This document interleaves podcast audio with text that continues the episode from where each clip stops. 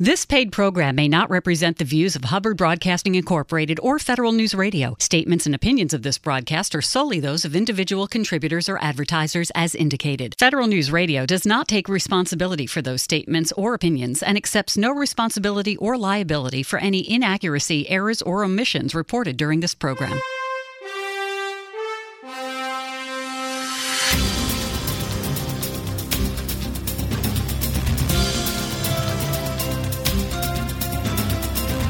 Welcome to the Business of Government Hour, a conversation about management with a government executive who is changing the way government does business.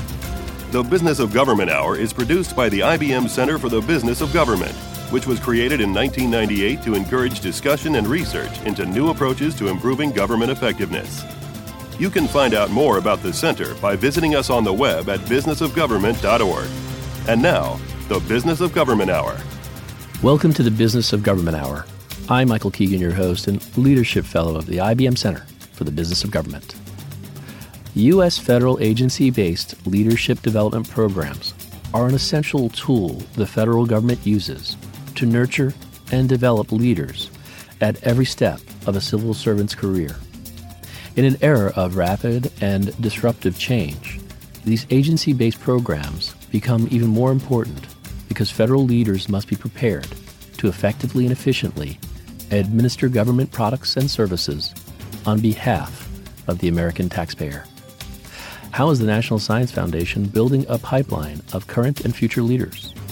And what is the National Science Foundation's Leadership Development Program, LDP? We'll explore these questions and so much more with Tracy Bojko and Macey Cox, co leaders of the National Science Foundation's Leadership Development Program. Macey, welcome to the show. Thanks. Thanks for having us. Great. Tracy, welcome. Thank you. So, Macey, would you give us an overview of the history and mission of the National Science Foundation, NSF? Absolutely. NSF is an independent federal agency created by Congress in 1950 to promote the progress of science, to advance the national health, prosperity, and welfare, and to secure the national defense. What that really looks like is that we're the only federal agency whose mission includes support for all fields of fundamental science and engineering. NSF is vital because we support basic research and people to create knowledge that transforms the future. And at the foundation, we're the funding source for approximately 24% of all federally supported basic research conducted by America's colleges and universities. So, Tracy um, and, and Macey, uh, what office do you both work at at NSF. And maybe, Tracy, you take this one first. And would you tell us more about your duties and responsibilities? Sure. So, we both work in the Division of Human Resource Management within the Office of Information Resource Management. I currently serve as the Chief Advisor for Human Resources, where I lead major cross cutting human capital initiatives. Including things like HR policy initiatives and workforce renewal efforts for the foundation. And I co lead the NSF LDP with Macey. And I'm also in HR in the learning and development team. We're called the NSF Academy. And I'm I have a I wear a couple of different hats. I'm the team lead for our new employee welcome program, which is our comprehensive onboarding program for all staff. I manage executive development at the foundation, and I've had the great fortune of co-leading the leadership development program with Tracy over the last three years. Three years. Can I ask you about the academy? Sure. What is that? That's uh, a, a, branch um, within human resource management that is the sort of training and development arm of human resource. So we lead all learning and development across the foundation for our general workforce, our program officer workforce, our executive development. Um, we run programs like onboarding, like mentoring, like coaching. So all of the learning and development that you can do within the foundation, we lead. Macey, could you describe your career path? I actually have been in HR for over 15 years. I came to Washington, D.C um, trying to figure out what I wanted to do as a grown up and had the opportunity to work for an executive search firm first and then moved to a legal staffing company downtown where I was recruiting legal secretaries, exec, uh, executive assistants for law firms.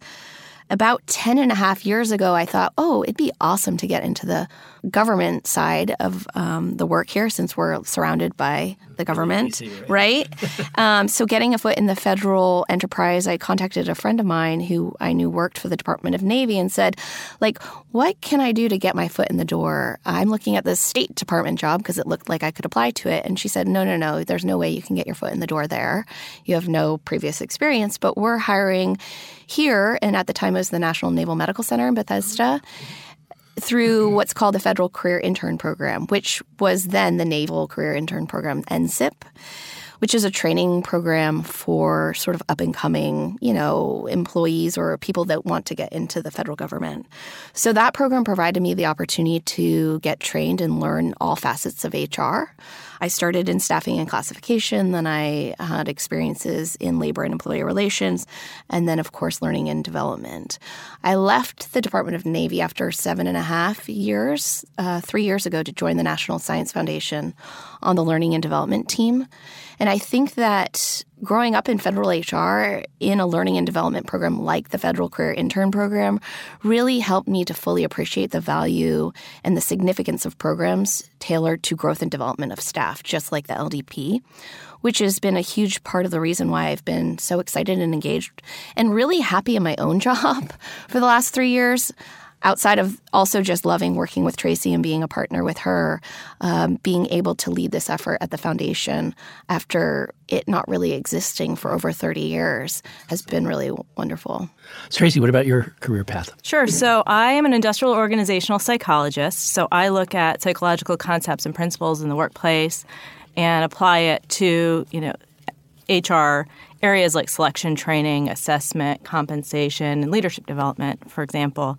And so I started my career on the research side as a research consultant working in, on global workforce surveys and research development and analytics. I moved to applied work, um, spending some time in the private sector and state government before moving to DC in 2010. And I started my federal career at the Office of Personnel Management. So, yeah, so, so I worked at OPM for a couple of years. I started in staffing and classification, which provided a really good foundation for me in my HR career. I then moved on to be a personnel research psychologist on the HR strategy and evaluation team.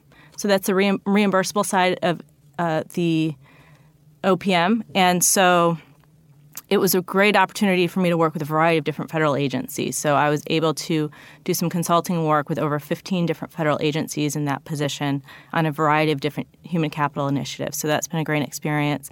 In 2012, I joined the National Science Foundation, where I worked on the same team as Macey in the academy for many years, standing up the leadership development program, but also working on supervisory and other leadership development activities. And then I've been now working as a chief advisor in HR. Macey, I was wondering what characteristics in your mind make an effective leader and what leadership principles guide your uh, efforts and how you lead? I think to me, as a leader, you have to be vulnerable and courageous and good, honestly, at all the quote unquote people stuff. Mm-hmm.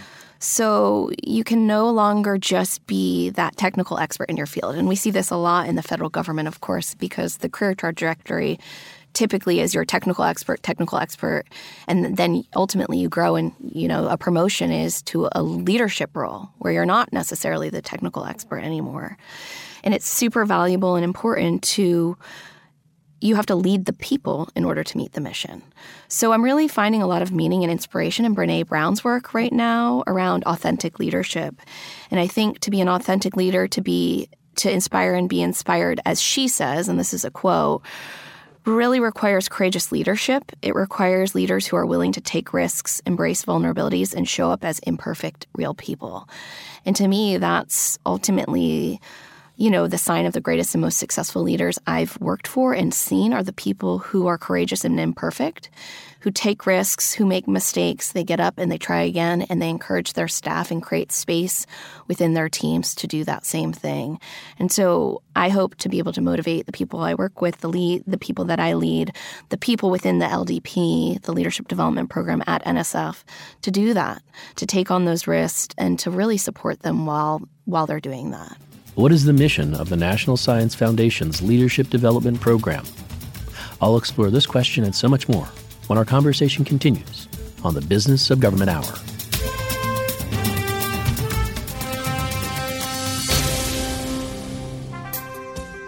To support government financial performance and accountability, financial systems must meet certain standards, and relying on outdated financial systems inhibits progress.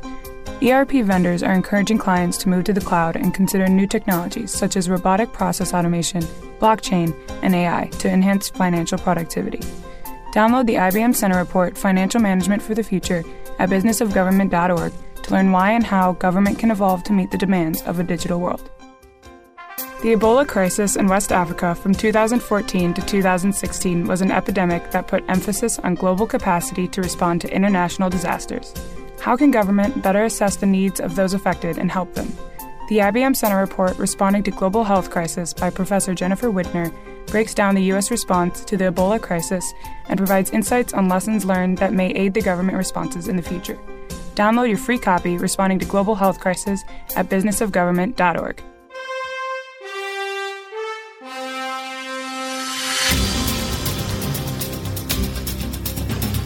Welcome back to the Business of Government Hour. I'm Michael Keegan, your host. And my guests today are Tracy Bojko and Macey Cox, co leaders of the National Science Foundation's Leadership Development Program. So, Tracy, um, would you tell us more about the National Science Foundation's Leadership Development Program, LDP? When was it created and why was it established? Sure. So, the NSF LDP is a two year program, and we launched, launched it in January 2018. And our participants, the first cohort actually just graduated in January of 2019. So they just completed the program. We had 29 participants who graduated, and it was our first internal program in about 30 years. So this is brand new, something that we just you know created and launched for the first time.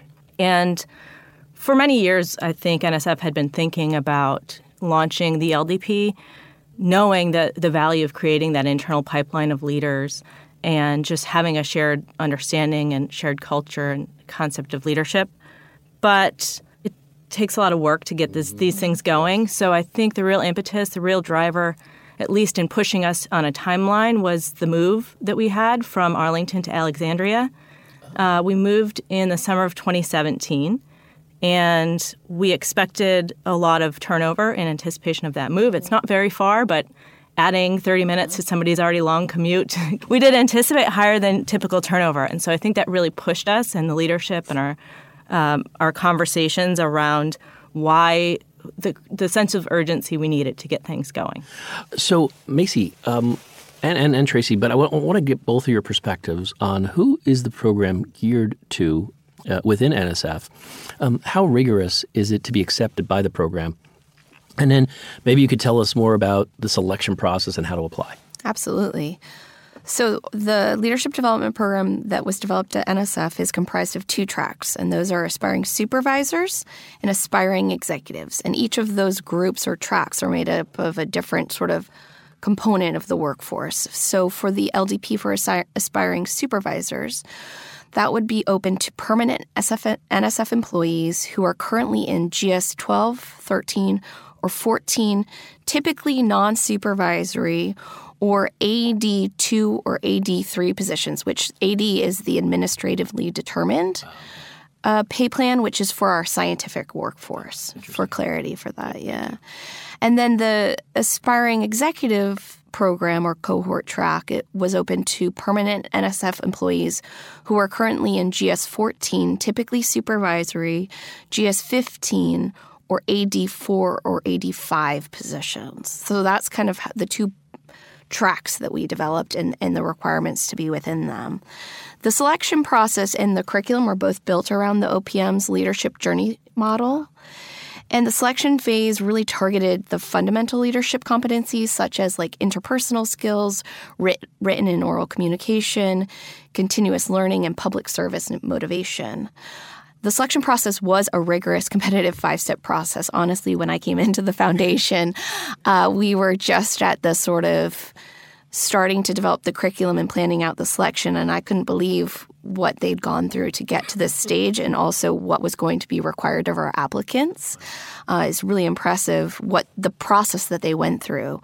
And that included a supervisory approval, so for time and funding, a timed in person writing assessment, a panel interview, and attendance at a three day leadership and problem solving course where afterwards they actually had to physically role play the activity for evaluation and ultimate selection. So if you were committed to that, you were committed to the program, which was, I think, really important for our participants because once they got in, they had really gone through so many hurdles to get into that program that they were very much committed. So, the people who meet the eligibility requirements, I think one unique thing is many of these programs, the people are selected by their supervisors, they're nominated, right? And in this case, we thought it was important that the employees self identify. There's already a rigorous selection process. We're already doing our work to make sure that the people have those fundamental leadership skills. So we want people to express their interest. And so anyone we did we did a lot of communication because this was a new program and we wanted anybody to apply to this program who met those eligibility requirements. So they self-identified. If they met the requirements, then they got into this first phase of the selection process, the writing assessment. If they didn't meet the requirements, we have so much learning and development at NSF, and we have a lot of curriculum already focused on leadership skills for non supervisors and some of those leadership competencies. So we set them up for success in maybe applying to future years by directing them to those things. We had over 100 applicants for our small agency, which was a great, I think, first showing. Absolutely. And we selected 29 of those within those two tracks. We had 12 aspiring executives and 17 aspiring supervisors. And we selected that number really purposefully looking at our workforce and our needs, um, anticipated needs for leadership positions over the next few years and, and det- determining how many people to select in those tracks. So also unique, I think, is we did we we looked at who performed the best in those assessments to select. We did not cap the numbers by particular organization and just looked to see who, who scored the best and gave them entry into the program. So unique to the selection process also was the commitment to every applicant. So if you participated in at least one of the assessments, then you got an individual feedback report from us and the opportunity, whether you were selected or not, to meet with Macey or I or both of us to talk about how you did, where you can improve, whether you're already selected into the program, maybe that's an opportunity for customizing your individual development plan over the next two years and figuring out where some of the gaps are, or even just improving your interview skills, for example. And if you weren't, we pointed you to internal resources that are available to you so that um, the participants could get that feedback and improve their skills, whether or not they were in the program. Maybe this is a good lead into how does the program actually work? What could you tell us more? Tell me more about the curriculum and what modalities do you folks use? Sure. So again, Tracy said at the beginning, but the program's over two years. At first, when we first developed this, we thought it might be 18 to 24 months. Mm-hmm. Actually, that's the way sort of that we advertised it, but we really felt after going through this that they really need the full 24 months to to get through everything that we felt was needed in order to uh, graduate. And it was developed around the OPM's executive core qualifications, which are comprised of those 28 leadership competencies. Honestly, there's no way, of course, to fully develop 28 leadership competencies in two years. I don't know that we can do that in a lifetime, right? So we had to make basic assumptions around their baseline knowledge and then target what we th- identified as the essential competencies. And they were really expected to master those essential leadership competencies develop key th- skills through application, bu- build, really build effective support systems and networks, and then sort of understand the bigger picture by broadening their perspectives through internal and external details, which was a requirement. In the first year, to give you a sense of kind of what it looked like, it was really classroom heavy, let's say. And we did that strategically as part of building that cohort amongst them, where they did 17 formal classes, courses over that first year. They completed the OPM 360, the OPM Leadership 360 at the front end, and then they received individual coaching around sort of that and things that they were working through within their leadership development. In the second year, that was the opportunity for them to really focus more in on kind of what they wanted to develop.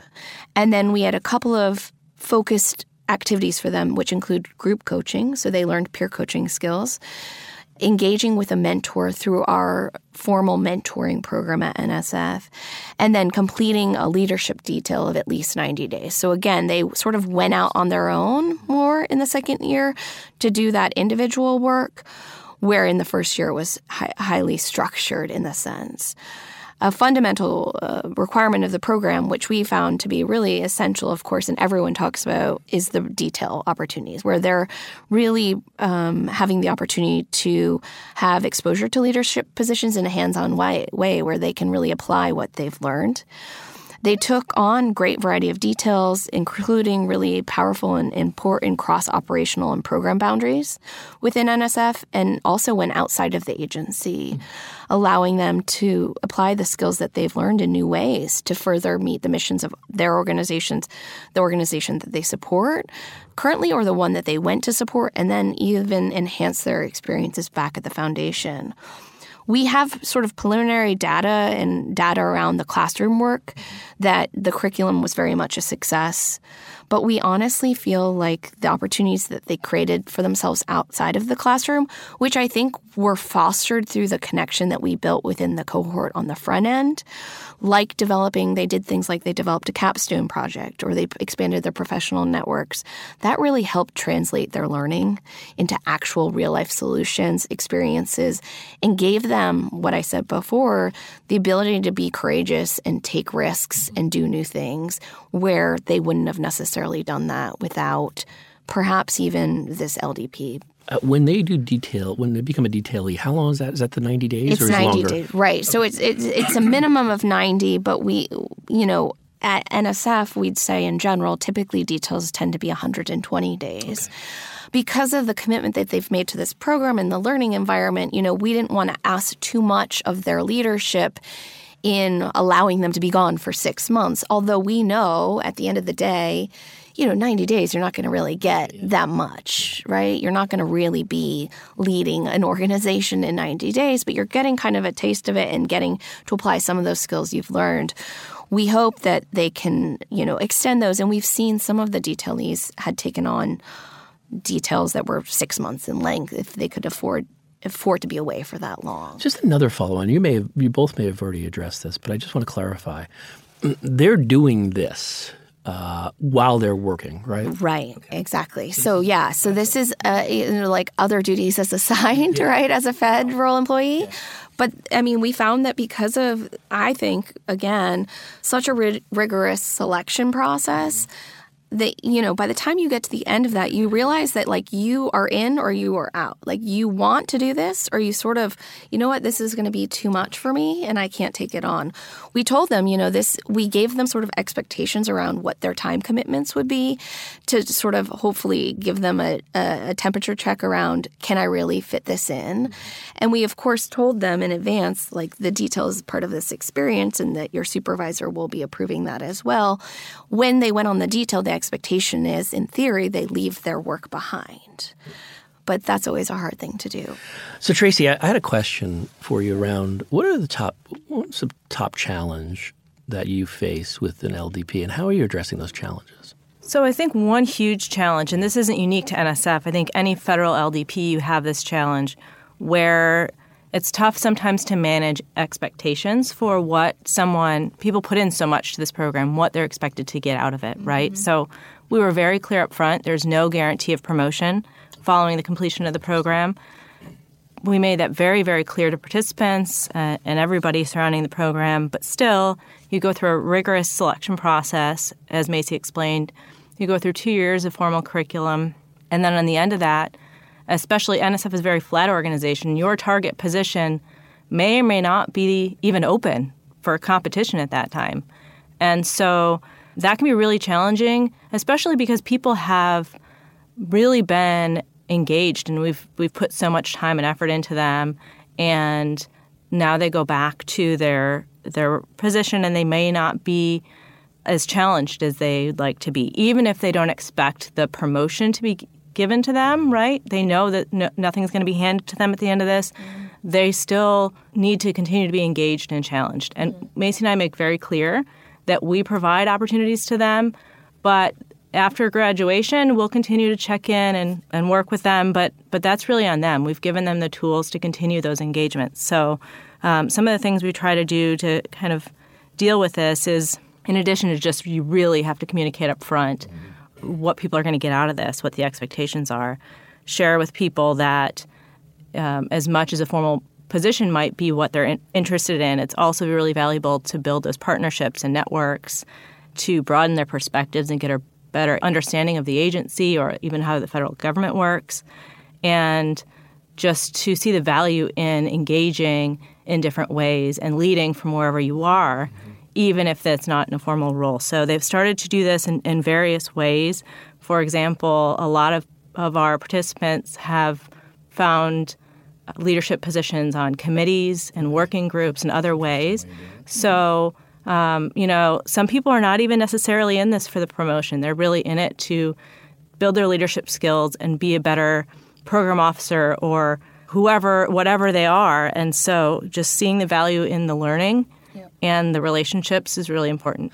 That's interesting. Um, so, uh, Macey, how does the LDP seek to improve morale and engagement within the participant cohorts and among those who work with them?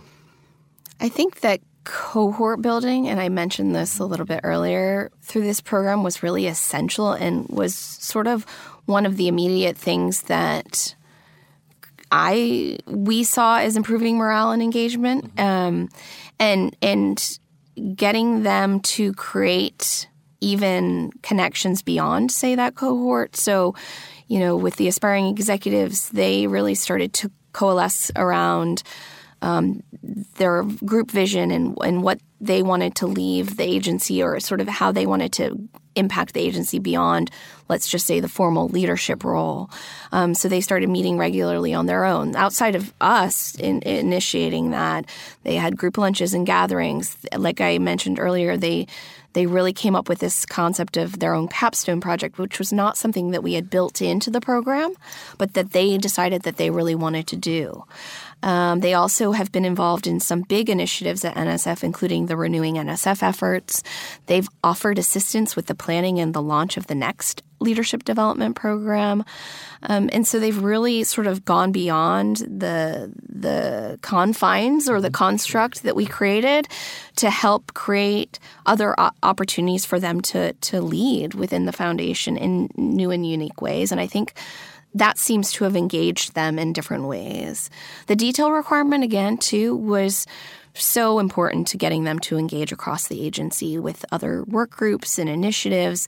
They have bridged those gaps again. So in NSF, we have scientific directorates and we have um, operational, organizational, sort of running the shop ship sort of directorates or offices. Office of Information Resource Management is what we're in. We have the Division of Administrative Services, IT, and HR, and then BFA, which is the Grants Administration, Finance. And so oftentimes we don't see a lot of the cross directorate efforts in this program and the details that people have gone on have really fostered sort of crossing those bridges and breaking down sometimes some of those silos we think that there'll be future opportunities. We expect that they'll really find opportunities to continue to work together and support one another, and that will ultimately improve morale and engagement, not just within the cohort, but theoretically within the foundation.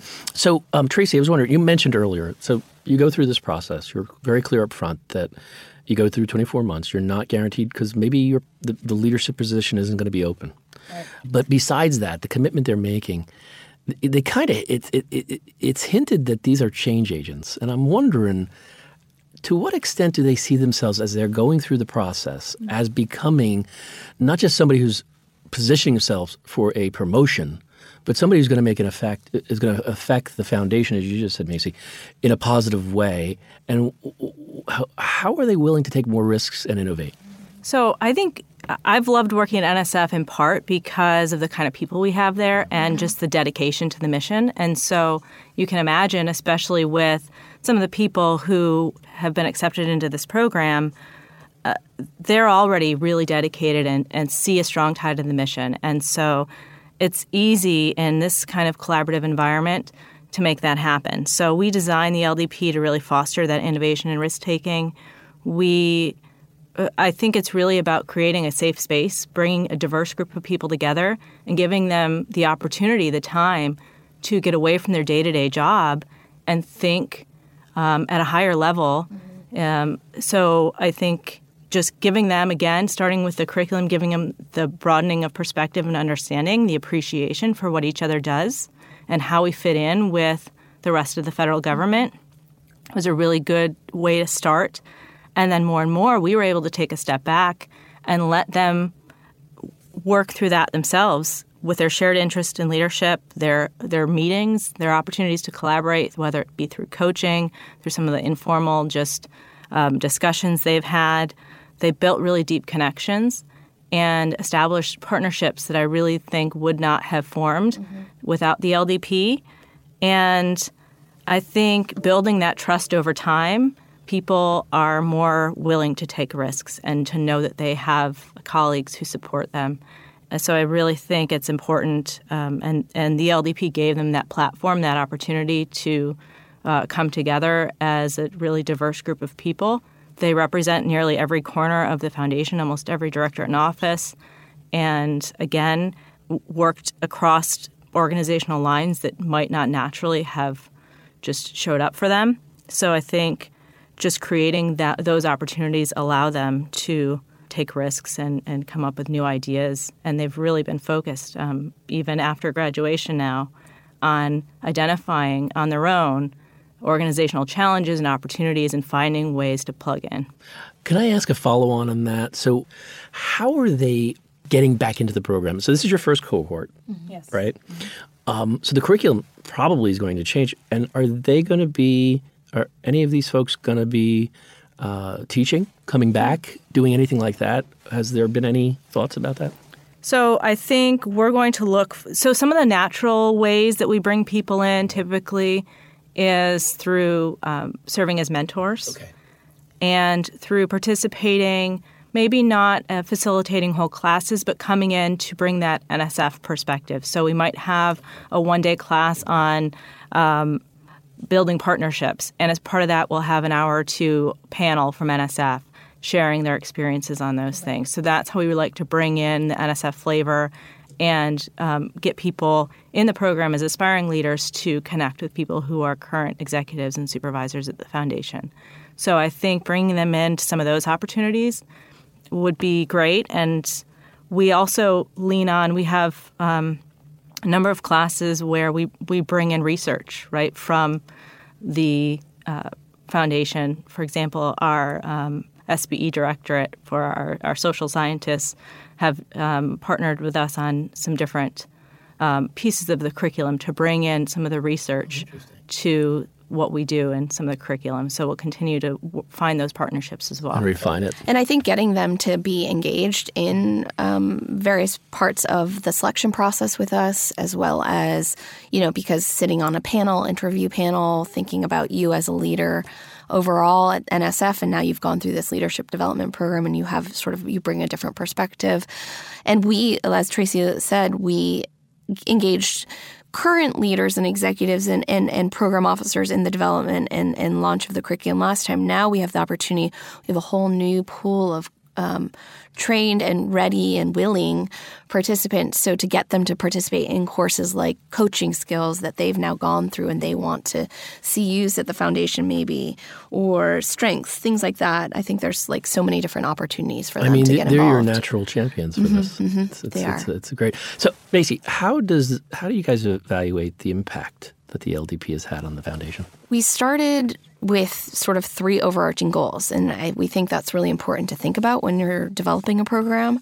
And those three sort of high level goals were developing high potential employees' leadership capabilities so that they can lead wherever they are in the organization, building a leadership pipeline at NSF, and building a leadership culture and network. Those are big goals. So, as part of that, we developed a robust multi year evaluation plan and logic model that outlines at a high level the expected outcomes over a number of years.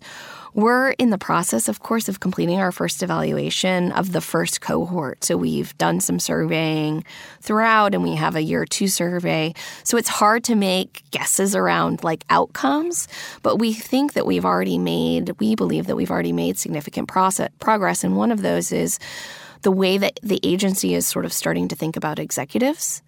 So, executives, again, people are starting to talk about the concept of, well, executives should be able to lead from anywhere, not just in their technical area. And through the LDP, we truly have started to live this mm-hmm. more. Whereas before, again, you know, you're an executive within your particular division, within your particular science or your particular operational field, and you stay within that. Whereas we saw in the LDP people crossing those boundaries and leading from their experiences, their inherent um, skill sets, but also leading as a leader of an organization versus a technical ex- mm-hmm. expert. So we have really great examples of participants successfully crossing those science and business lines and think that that's a way that NSF is really starting to shift around leadership and thinking about it in a broader context. What goes into sustaining agency-based leadership development programs? I'll explore this question and so much more when our conversation continues on the Business of Government Hour.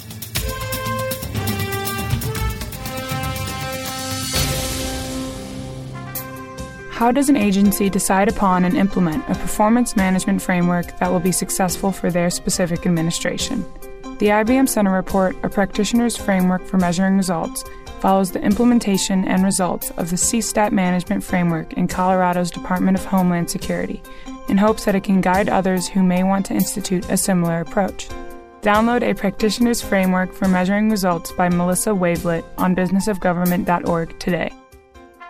Agile methodology has allowed for agencies to keep up with the growing demands for fast response to problem solving. The Opportunity Project, TOP, serves as a catalyst in adapting agile techniques to solve complex agency mission problems. TOP works with federal agencies to identify challenges and facilitate iterative approaches in response. In the IBM Center report, Agile Problem Solving in Government, Joel Gurin and Katarina Rebello discuss the factors of success involved in TOP. Download your free copy today at businessofgovernment.org.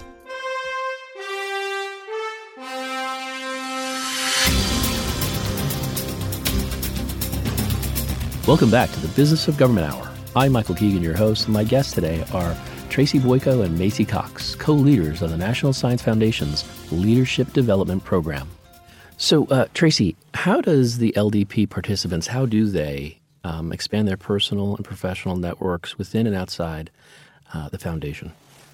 So, we've touched on the cohort experience many times. We think this is really important. Mm-hmm. So, certainly, you start with a cohort, 28 other people that you may or may not have worked with before, and that's a good starting point. And from there, they're able to kind of build out and make additional connections. And um, so that's been helpful internally. We also wanted to make sure, typically at NSF, we have supervisor and executive development courses that are only open to those who are in those positions. And so with the LDP, we made the decision to open up those opportunities to the participants. So by doing that, our participants were able to interact with and engage as peers with those supervisors and executives and build additional connections that way. And um, of course, through some of the panel opportunities and the mentoring, they expanded their internal networks. I think externally, we were really successful in building those partnerships with other agencies through detail opportunities and even some organizations that were not necessarily federal agencies because the detail requirement was only that they complete something at the appropriate level. It was either supervisory executive level, but did not have to even be a federal position. So we partnered with many different agencies, and this being the first um, cohort, Macey and I did a lot of work to connect with different agencies and build those partnerships for our participants. Though, of course, it was their responsibility to find the detail opportunity. We tried to build as many um, connections as we could. And we ended up having 11 participants in nine different organizations externally, with the rest of the participants doing internal details. So they were able to bring a lot to the table for those organizations. And um, I think those organizations were very pleased with the caliber of people that we brought to them and of course, our participants came back with different ex- experiences and connections. And so it was really, I think, mutually beneficial. Now, did you folks identify those agencies that were partner agencies, or did the participant have to do it, or was it both of you? We it was a combination. combination. Certainly, we, we wanted to make clear that it was their responsibility right. to find opportunities, okay. but we made it easier for them by uh, reaching out to different agencies and organizations that we thought would have good opportunities, and posting on a SharePoint site that we maintained any opportunities that we found available, so that they could easily see what was available internally and externally to the foundation, and reach out and apply to those if opportunities. you go to the, the external, I just want to really get a finer point on this. So you go to an external agency, and the 90 to, to 120 days, they were okay with that? To be honest, most of the external agencies were more. I mean, some of them lasted up to a year. Really? Okay. Um, and so so it was internal. You had to get the okay from your right. Exactly. Okay. In so, order to go externally, right. I mean, to support them again being gone, yes. with potentially not having the opportunity to backfill behind that person, depending on the situation. Oftentimes, we do have a culture at NSF where we are very supportive. I think on a leadership level of detail experiences, and so there is a lot of sort of movement within the foundation in that capacity. I think when they were going external, many of the external agencies really did want them for longer to be able to make more substantive uh, you know, to have the opportunity to have substantive experiences, and also they had demands and needs that they needed to fill.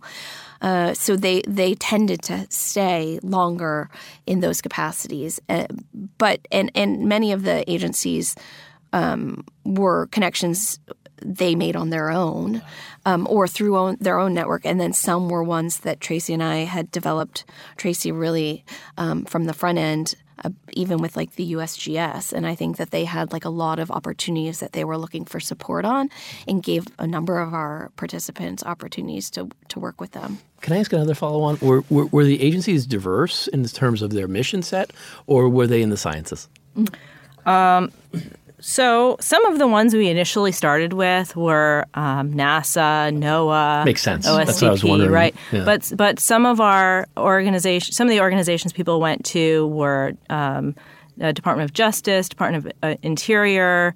Um, U.S. Air Force, the University of Virginia, really? right? So, so they really went to a number of different areas. I would say the ones I targeted first in terms of reaching out to mm-hmm. were the other um, science agencies, but people really found themselves in a lot of different uh, and unique opportunities. Fascinating.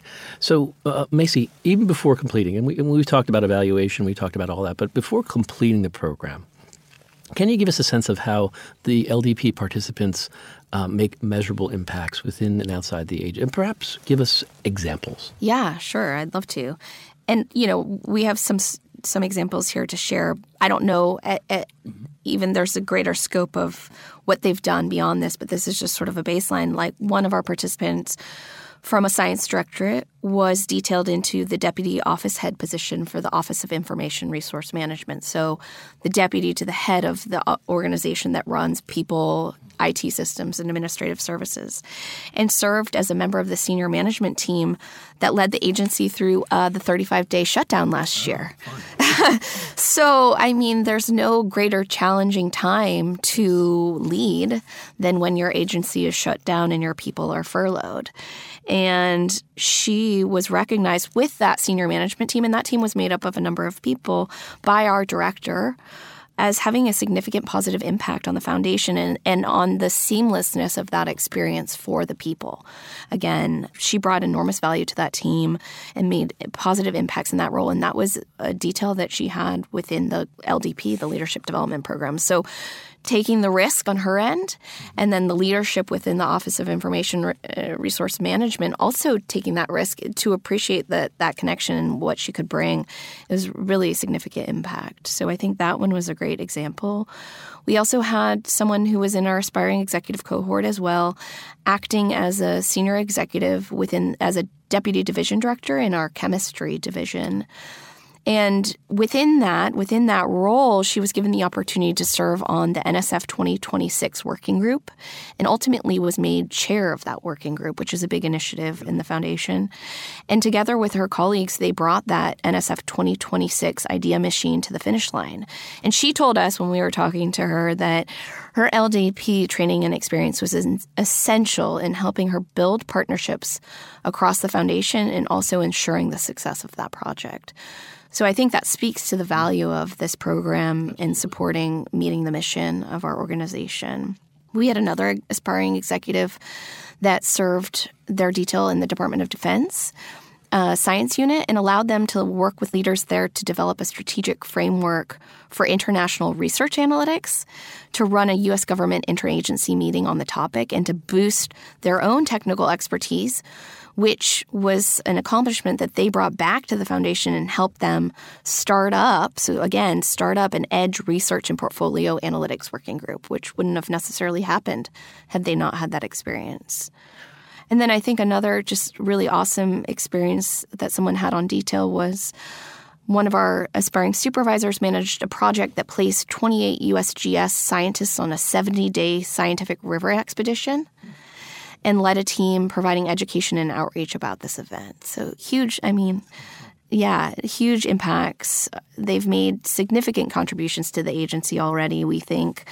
We're really excited sort of to see what the future holds for them. We always tell them that. We we we miss them, but we love hearing what all the great things they do and that they will do um, in the future. That's that's a great way to segue into my next question, which is how do you, Tracy, how do you keep in touch with the participants and, and how do you monitor their progress? Mm-hmm. Sure. So we try to do a mixture of informal and formal uh, check ins and opportunities to connect. And many of them now will be informal now that they've graduated. So uh, I think the same day we had our uh, our graduation and had a happy hour, we scheduled the next happy hour um, as a way to just continue to connect because we can't imagine kind of parting ways completely, right? So we find ways like happy hour or lunches or, or informal settings like that where people can get together mm-hmm. and connect.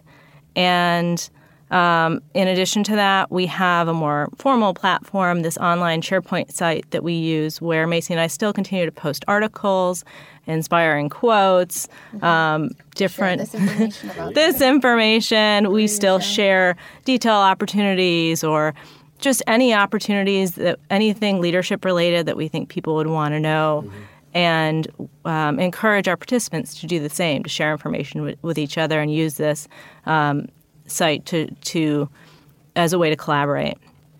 We, uh, in terms of monitoring the progress, Macy mentioned the capstone project that our aspiring executives did. They actually did wrote a white paper mm-hmm. to uh, take their own look at the success of the program and um, potential uh, tweaks we can make to the program to make it even better next time. And so that was really helpful input for us. We also um, as, Macy mentioned, they do a pre-post uh, leadership 360. So we'll look at the. They're just wrapping those up. So we'll look at the group reports for those and see kind of how the competencies have shifted over time and what improvements they've made in different areas. Um, and certainly the robust evaluation that Macy mentioned. You know, once they graduate, they're not done with us. Mm-hmm. We track them over many, many years mm-hmm. um, and continue to, to track their progress and see how they're doing and check in with them and so so we'll continue to do that. Great. So, yeah, Macey, the center put out a report not too long ago around agency-based leadership programs. So, I want to, and one of the questions they were delving into was some of the factors that foster sustainability of these programs. I'd like to get your perspective. Well, it's funny. I, I, I we've talked about this a lot because certainly there's a lot of factors to that. I think uh, we think it's really critical to have executive buy in and participation and leadership buy in. And mentorship for us at NSF is such a powerful component of NSF's programs in general. The way that we lead, the way that we mentor our employees, and the way that we support them. And that's such a huge component of the NSF LDP. So we're grateful to have had that wonderful leadership support to provide their expertise and insights to de- help develop the LDP participants. And that's a way that we've engaged with leadership and continued to get them to support the program.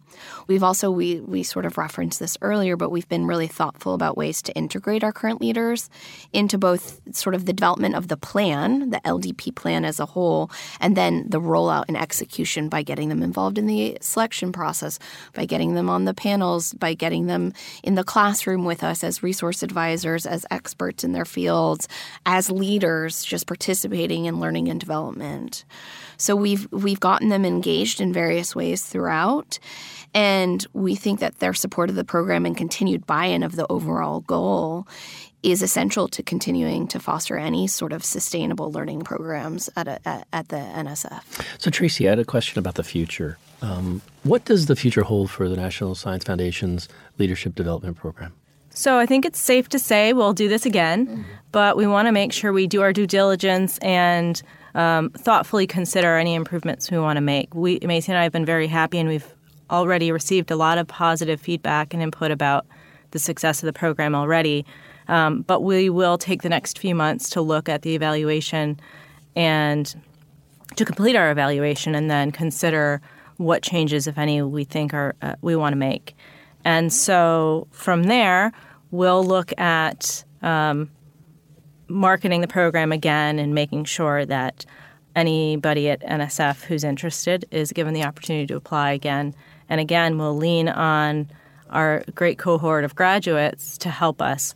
And I think just the communications uh, coming from them, the people who've experienced mm-hmm. the program, and uh, you know, coming to share their experiences with potential applicants will be very powerful in helping people understand what they'll get out of the program Absolutely. and see, even be able to ask questions about what it's really about. So, Macey, uh, what advice would you give another agency considering launching a leadership development program? I think what I uh, really admire about NSF, and again, I've only been here for three years, so they've been thinking about this program for a lot longer than three years. Tracy's been here for seven, seven eight. eight and they've been thinking and considering and negotiating and talking about it for a long time. And so I think the value in that, although it sometimes, you know, you kind of just want to get it off the ground and you know that the need is there, when you really start thinking about what is your leadership or what does your leadership development program look like? What are your specific agency priorities and, and making sure that you keeping keeping them in mind as you're developing this. It's really easy to just to jump into something that's off the shelf with that sort of off the shelf approach, and that's not what we did. It's really important to take the time to really think about the goals and the intended outcomes. And yeah, logic model, we kind of look at that and giggle, but you're thinking about you're thinking about really long term what are the outcomes that you expect or what should you expect or what is the return on this investment?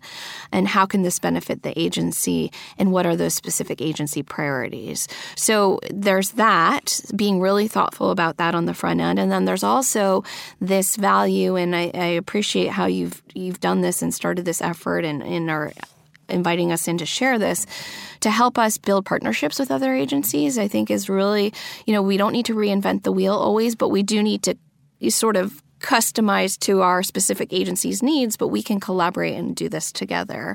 So we really have appreciated all of the information and resources that other agencies leaders shared with us when we were building out our program. We did benchmarking, we did all sorts of interviews. We talked to other similarly situated agencies. And so we really hope we personally hope to continue to build those connections and are happy always to share our resources, lessons learned, things that we identify eventually as best practices so that we can help better, you know, the federal leader. The reality is we're all in this together as public servants. We want to leave the organizations that we work in better than how they were when we arrived. And ultimately, the key to that is developing and growing the people in the right way to lead these organizations to success. So we're in that as a group and we want to help each other meet that mission. You know, it's interesting when when I hear this story of what you're doing, mm, the the report that we put out that kind of kind of chronicles some of these agency-based leadership programs, some of the positives and some of the tough things that they're dealing with in terms of the one-offs. it reminds me of the fledgling enterprise risk management groups that are out mm-hmm. there, which mm-hmm. became communities of practice and they mm-hmm. very informal networks, and then they wound up becoming a firm. I don't know if you're familiar with the Association for Enterprise Risk Management, which was instrumental in getting o- OMB to rejig A123 and make it a requirement. And uh-huh. I'm almost thinking you could do this with leader because we know we, everybody does these leadership right. qualities and stuff. But it's got to, as you said, Macey, it's got to come from the top, and I mean the top, mm-hmm. not just the agency top. Mm-hmm. And, and, I just find it, um, it's got to be unique to your mission set. But it, it sounds like there's so many different um, experiments going on out there. Yeah. It would be wonderful, as you pointed out, both of you, how you can get together with yeah. these groups and you know learn from each other, but share. I have a question around what surprised you most since taking this concept and making it real. What has surprised you throughout the process? Macey, why don't you go first? I think for me, seeing how valuable that, and I was just going to mm. say that cohort piece was to them, and how truly almost, and I hate using the word siloed, but in a sense, how much we don't have the opportunity sometimes to connect with each other. Um, around our work or around our shared missions, and how creating an environment where really that's what they were focusing on to some degree, right? Shared mission of leadership, uh, where that where we were able to create a space for them to do that and how valuable that's been for them. It's sort of like what we're missing as program managers sort of having we we went to a, um, an interagency best practice event uh, for leadership development programs last year and it was like the first time we'd ever gotten out to be able to talk to people. And unfortunately, we were sharing ours as a best practice. So we really didn't get to hear much about other people's programs or how we could partner in ways. Um, but it's like that cohort and connection, I think, is key. What surprised you most, Tracy? I'll build on that because that's what came to mind for me as well. And so another part of that I was pleasantly surprised with as much thought as we put into the formal curriculum, the formal program, and what we were trying to give to the participants, how much they leaned into the program and made it even better. So mm-hmm. this was just a, a positive surprise um, that it was so nice to see. We had high hopes for the program and what it would do for our participants, but to see kind of how they're giving back to the agency and to see kind of what they're doing for one another and how they're going above and beyond our rigorous uh, program mm-hmm. has been really um, I've been really happy to see that. And I hope that continues. In well, it goes cohort. to those who selected them, which so was a huge group of folks. okay. So we, we are appreciative of all the people that participated in well, that. Well, how effort. can someone who is interested in what you're talking about find out more about your program? So we have a, a real easy alias that people can use. It's ldp at nsf.gov. And Macy and I monitor that inbox. We're we just uh, published internally an article for our participants uh, about our graduation, and we've received a lot of internal interest, but really be interested externally uh, to hear from anybody who wants to know more about our program or interested in partnering with us, for example, with detail opportunities and other things. Sure. So, um, ldp at nsf.gov is the best way to get a hold of us. Great. Well, thank you both for coming in today, but I want to thank you, uh, Macey and Tracy, for your dedicated service to the country. Thank you. Thank you. This has been the Business of Government Hour, a conversation with Tracy Bojko and Macey Cox, co leaders of the National Science Foundation's Leadership Development Program. Be sure to join us next week for another informative, insightful, and in depth conversation on improving government and its effectiveness. For the Business of Government Hour, I'm Michael Keegan, and thanks for joining us. This has been the Business of Government Hour. Be sure to visit us on the web at businessofgovernment.org. There you can learn more about our programs and get a transcript of today's conversation. Until next week, it's businessofgovernment.org.